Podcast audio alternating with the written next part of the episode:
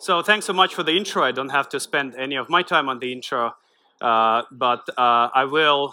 Uh, uh I will talk a bit why, why actually why am I talking about this, and I have a long uh, a long history with pricing, uh, both both good history and bad history.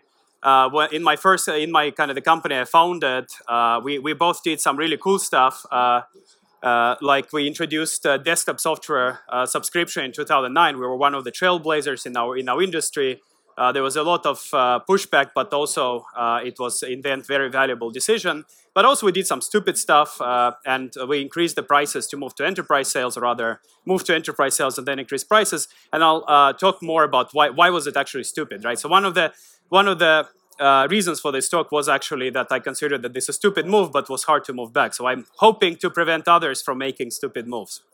Uh, and at Bolt, of course, pricing is super critical. Uh, like Amazon, like other uh, similar providers, we kind of uh, we want to provi provide the best deals uh, for our customers, and we want to provide the best earnings for our partners, which means that pricing is critical. And in fact, when I joined Bolt, like there was not, I didn't have yet a lot of teams. So my first kind of job, the first thing I took over was pricing. The like kind of my first couple of months was spent just getting a pricing strategy right and working out like kind of the uh, fo focusing on that area because that, that was the most meaningful area, right?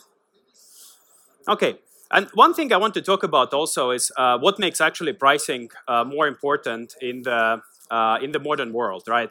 And uh, it's actually uh, it's actually becoming more and more important because historically pricing was always kind of uh, secondary thought. Like if you went to a VC, you're raising fund, and you're like, well, what's your differentiation? You know, like you, you have a product, you're pitching it to the VC, and you say, well, my differentiation is that my product is three times cheaper than the competition, and the VC is just like, no, like right, that was not a differentiation. And so uh, historically, it was always like a secondary thing, and the primary thing was always like, okay, what's your competitive moat? How are you gonna defend yourself, right? And I'll talk a lot about that as well. But we also we're experiencing this uh, the the end of the paradigm shift where we kind of went because a tech company you know it became a new thing like kind of let's say 30 40 years ago where there was such a massive shift. First computers networks internet like there were so many massive uh, tectonic shifts in how business is done that a new class of companies came to be right? And we're coming to slowly coming to an end. It's not like a binary end but more and more usual companies are becoming tech companies and more and more tech companies act as usual companies. So the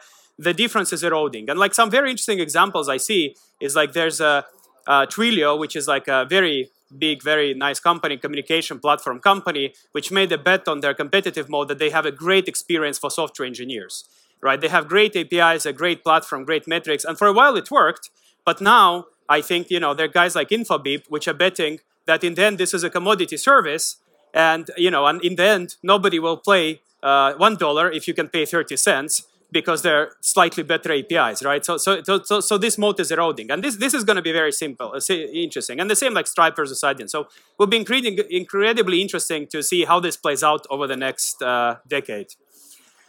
And, and so long term, really, we're again in a place where in normal business, uh, long term, if it's possible to undercut you on pricing, somebody will undercut you on pricing, right? At least in efficient markets. And, uh, and this is also, this is something you always need to understand in context that what I say applies to place, uh, to markets where products are sold for money, right? Not alternatively monetized, right? Because otherwise there's no point for pricing.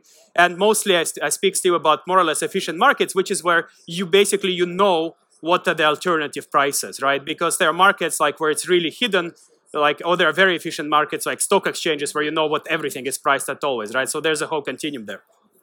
And startup ecosystem is still very mature. Like we we still at beginning ages. When I had Bolt, when I was like kind of trying to put a pricing strategy and trying to understand, I basically ignored all of our competition and instead I look at retail guys. I looked at Walmarts of the world and so on and Sam's Clubs because they've been doing it for like a hundred years. They've been having this ruthless pricing competition. So I wanted to just learn from them. How do they do that? What is what they approach? And so I had much more to learn from them than I had to learn from other startups.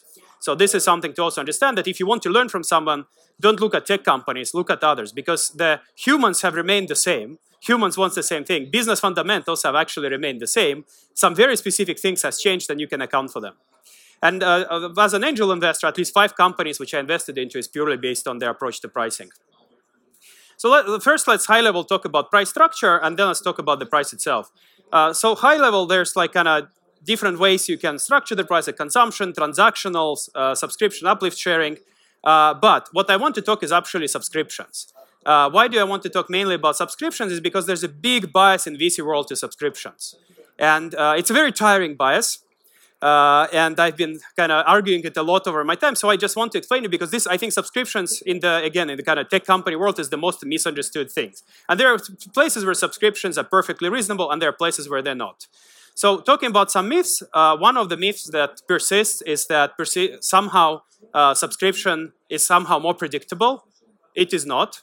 Your users will either buy your service or they won't buy your service. How you structure the pricing doesn't ch fundamentally change it. The only the only subscriptions that are more predictable is maybe they uh, you, you create like churn events at longer term, like for example, annual subscriptions, obviously you'll just kind of prolong your churn, but there'll be still churn. It won't, it won't matter, right? It, if, if they're paying, like Amazon famously in AWS unbundled, because previously you paid for server, you rented it by month, and you pay as you go, and it was actually great, right? And it was, it's actually more predictable like that in many ways. Uh, and uh, in reality, uh, the, the, the kind of the counterweight to this predictability is actually ability to optimize, right? So again, looking at AWS, uh, like the best part about it is that I have full control over the costs and I can do optimizations. So if I can literally figure out, okay, how can I reduce my AWS bill by 20%? If it was a subscription, I wouldn't have any control, right? So this control is actually very, very valuable for users and subscriptions can take it away. Um, and then the other thing, and the same for consumers, like a very nice example there is like uh, scooter passes. Like, you know, everybody uses scooters now, e-scooters nowadays, and you can either pay by minute or you can buy a pass. Uh, and pass sounds great from the point that uh, that, that kind of I get a fixed price, but at the same time, uh, and I'll talk about the unit economics of those are very shaky. And if you if you, I would actually charge you only a monthly price, if I would give you an alternative consumption-based price, then actually I would take away your ability to optimize that price. Anyway, so the important lesson to learn here is that you need to align with the business and customer fundamentals first, you know, and sell it to investors, not the other way around. Investors are rarely smarter than you. Well, at least they actually to say it more correctly, there are definitely investors who are smarter than you, but nobody, they will never know your market better than you. If they know your market better than you, something is really, really wrong in that equation. Um, and then the kind of the, the thing to, the final thing to understand about subscription uh, fundamentals is that subscriptions work really well if your business is mainly driven either by fixed costs or by decreasing variable costs, right? Uh, why is that? Well, uh, be, be, because basically if, uh, if you, uh, uh, uh, mainly because of elasticity of demand. So a classical example, uh, like long time ago at Bolt when I started, we kind of discussed why don't we do an unlimited subscription, right? Like it's very, like we just sell, sell a pass for some money and you can ride as much as you want. Well, the problem is uh, that the guy, the, the elasticity of demand here is massive. So a person who now does four rides a month will now be doing 40 because essentially it's unlimited all of the like there will be no calculation. Like every incremental ride is now free for them but it costs money for us right? So for us to for us to make money on that it's like would be really really hard. We'd have to price it like like basically at the top of the market and, and it's like and it's it's basically pointless. Like instead we can just uh, uh, pay per trip, right? And this, this is similar in other places. Where the where subscriptions work really well, like where fixed costs dominate, like software or software as a service right? You have a fixed cost. It mainly research and development support, like kind of like relatively fixed uh, costs, which scale kind of scale slower uh, usually than the the software. At the same point, at the same uh, time, kind of the rental, uh, the rental way, the subscription is really aligned with, with how users get value. They get value over time because if you stop updating your software, it starts decaying, right? This is kind of natural thing uh, in, in the software engineering world. So, so, the, so it's, it's like super aligned. It's super aligned with on every stage, right? And it took some time for, for maybe to understand it for everybody, but once I understood, that was clear. Uh, then the other great places were cost scale with size. So Netflix pays, uh, uh, pays basically a fixed amount per movie they license or per, per series, right? And every incremental subscriber, that movie becomes cheaper and cheaper on them on a relative base, basis, right? So the more subscribers they spread it over, the cheaper each subscriber pays for each of the movies. Uh, Spotify, it's a bit uh, a bit trickier, but what they have is that the more subscribers they have, the better deals they can negotiate uh, with the music labels. So again, over time, the costs uh, uh, scale down. And um, and then the, the, the last kind of classical uh, example is when variable costs are unevenly spread. So like insurance, basically insurance-like products, right? Like if you have like either extreme events, either over time or over population, then it's like where subscriptions works really well. Anyway, and uh, finally, fi finally on subscription, just to kind of finally, as a final illustration, very often Amazon Prime is brought as an example of, hey, this is subscription working really well. But if you look how it's structured, then everything, they, it's structured really smartly and very, very, very misunderstood that all of the stuff that they include into Amazon Prime, it's either a fixed cost for them uh, honestly, two-day delivery, I think it was not a cost for them at all. They literally prioritize something. It, it just was a, it, it's a prioritization engine in the software. I don't even know if it cost them anything. Maybe some minor incremental cost, right? Because something has to ship first, and, and they just basically prioritize the, the prime stuff. Uh, now, now it's probably more cost, but now they optimize to the point where like almost everything can get to two-day delivery if it's fulfilled by Amazon. So and then like music, video, photo storage, this all either fixed costs or like decreasing variable costs. So it's really aligned with that model, and that's why it works so well. Okay, so this is about price structure and specifically about subscriptions. Let's talk about the actual price value. So uh, scary, uh, scary formula on the uh, on the on the slide. Uh, we're gonna take it one at a time. So there's three dimensions to pricing: the user dimension, the business dimension, and the channel dimension. Right? Uh, and let's just take them one at a time, and I'll come back where this, they all display together. So let's start with user. Uh, basically, two very easy uh, things. Uh, like your value proposition should be higher than the competitor value proposition, and or your pricing should be better than competitor pricing, right? So together, kind of the combined difference, it's called, kind of called the whatever customer surplus, should be better than the competition. Otherwise, why would somebody use your product, right? If you're not creating more value than competition, nobody will use your product. They will use a competitive product. So that's the first part. But also uh, the important bit, and actually what I want to talk more about, is switching cost. So it's not enough to create more value uh, than the competition because uh, they, there's also a switching cost. And switching cost can be a habit, like, the, like people build up a habit it's, it can be lack of confidence, like they don't know that you create that value, you need to educate them, and so on. And, um, and it's, al it's almost always exists and almost always underestimated, right? So people rarely thinks in terms, okay, uh, like they often think in terms how am i better than competition? But they don't think okay it's not enough to be better than competition. I also need to overcome a switching cost right? And uh, very often the, the, people tend in terms of activities like activation onboarding and so on but they don't think abstractly about okay this is why i'm doing all those things is because there's a switching cost to move from competitor product to my product or even by the way from nothing to my product right? So you there's rarely nothing. There's always some competition like you know even like uh, even if you don't think about it as competition there's something that people do somehow how they uh, achieve their goals right now and this is your competition.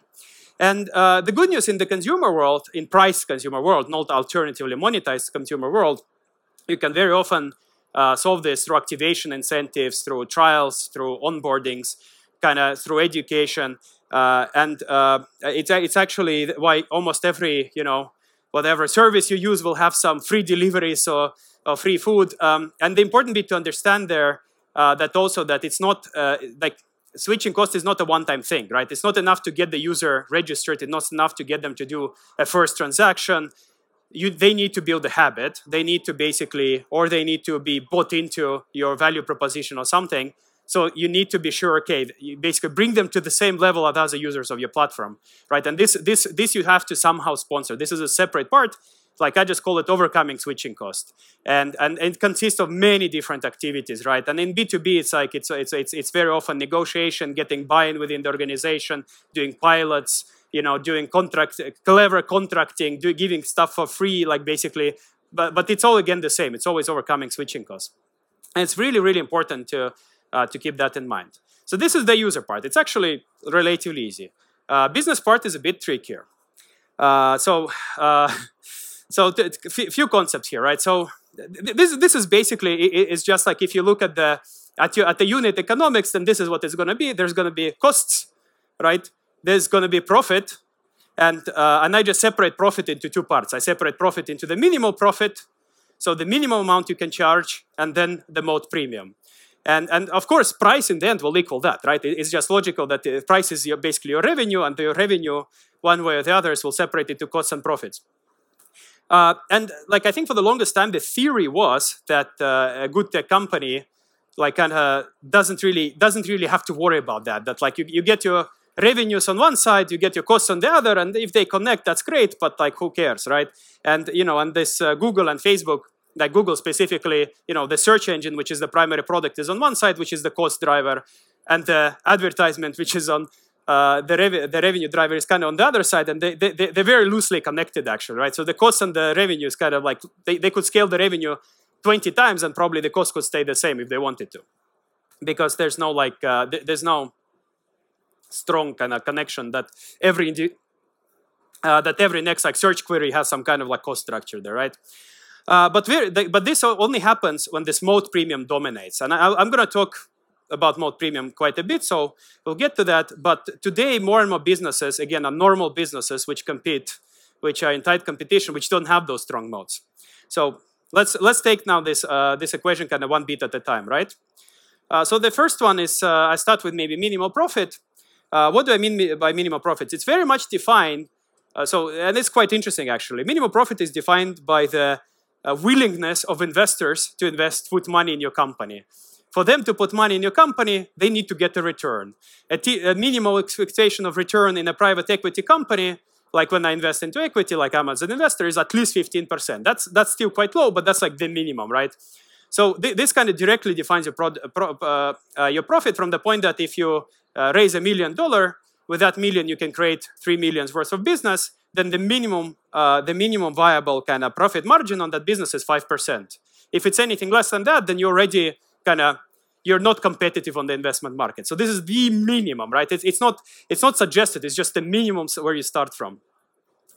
Uh, the other thing that I think is uh, the important component is costs, and um, I think what uh, I think what is not getting enough attention uh, from entrepreneurs is uh, understanding your return of investment model.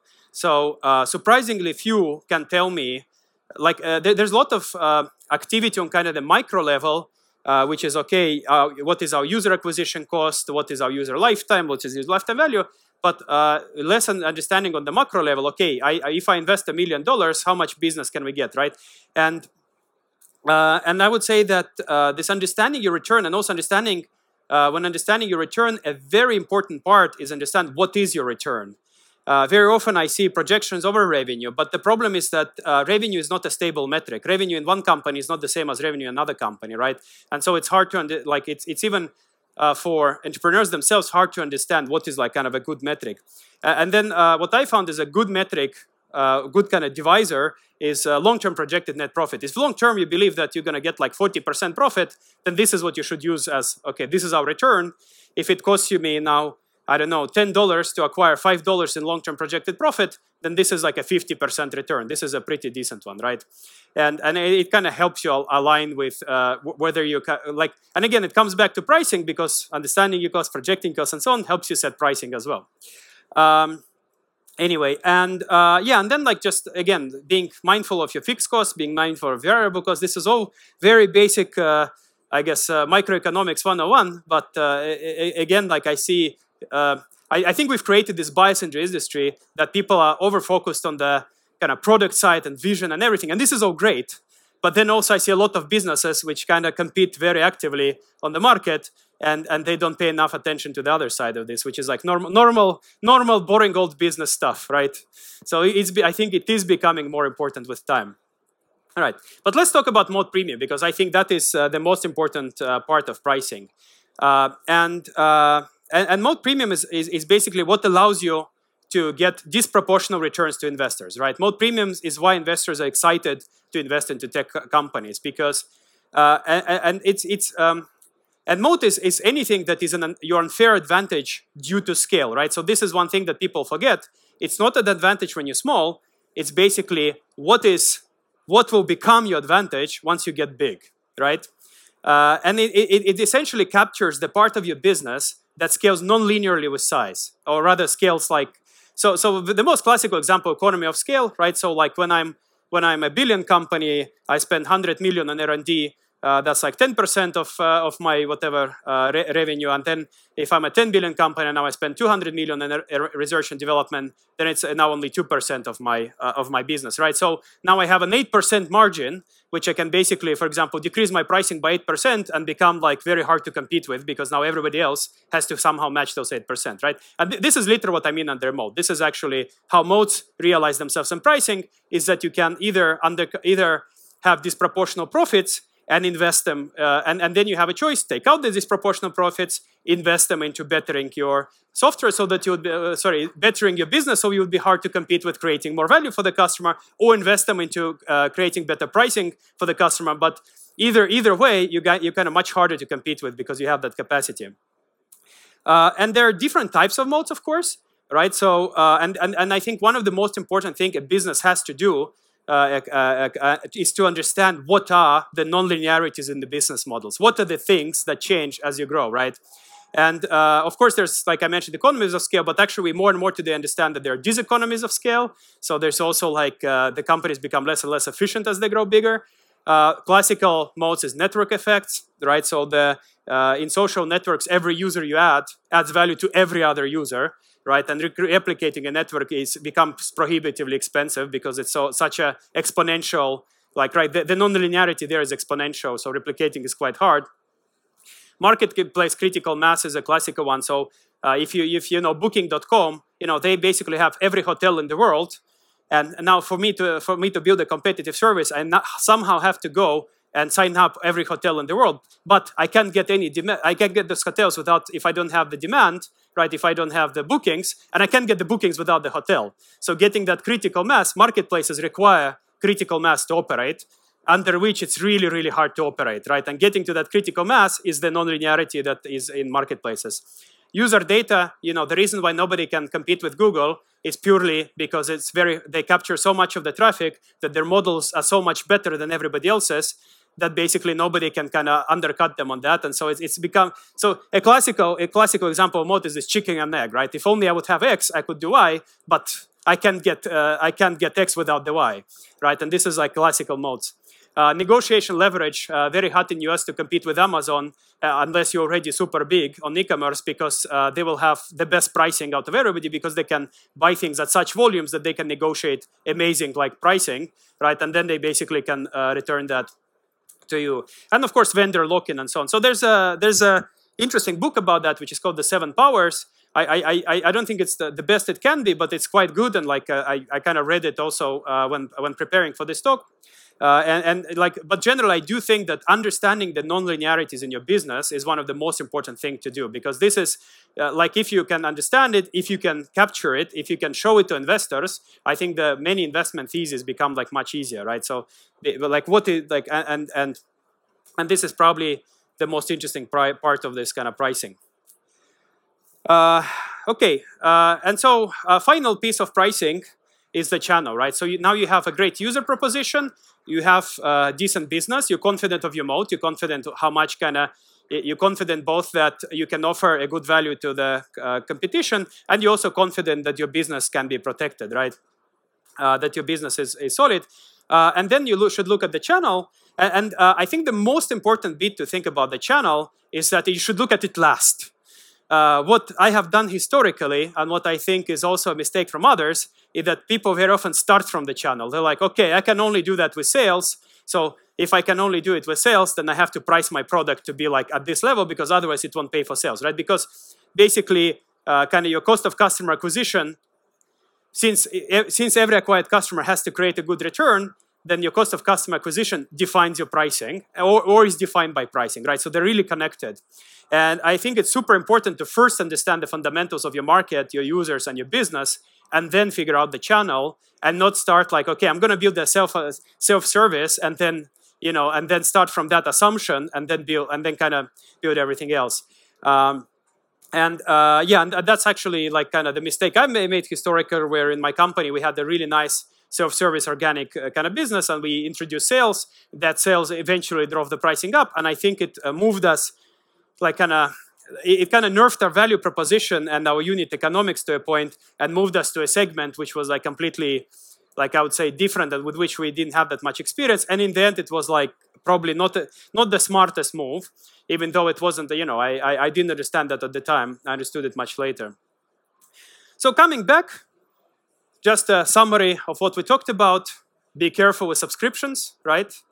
Uh, it's just a, a, lot. I think they're still overused and overhyped. Uh, there are places where they work really well, but they're a tool. You know, they're they're they're a hammer. There needs to be nails. When there's nails, they work really well. When there's screws, then you know not so well. Uh, and when there's uh, light bulbs, then not well at all. Uh, and, uh, and then think about the user, think about the value proposition you create, think about the switching cost, understand your unit economics, try to understand the non-linearities in your business so you can adequately understand what is what can you protect long term, right? And because this informs kind of the minimal pricing you can offer. Because if you can offer like twice better pricing than competition, and you're confident this is the best business model and this is what you can protect long term, and you think that like anyway, the, like basically that the market will anyway move there, so it's just a matter of time, then it's always smart to go there faster because you're so much increasing the value proposition to user, right? And, and then finally, once you understand those, try to figure out your channel so that you're not overspending on your channel and driving your pricing. And that is it. Thank you very much. Enjoy the rest of the conference.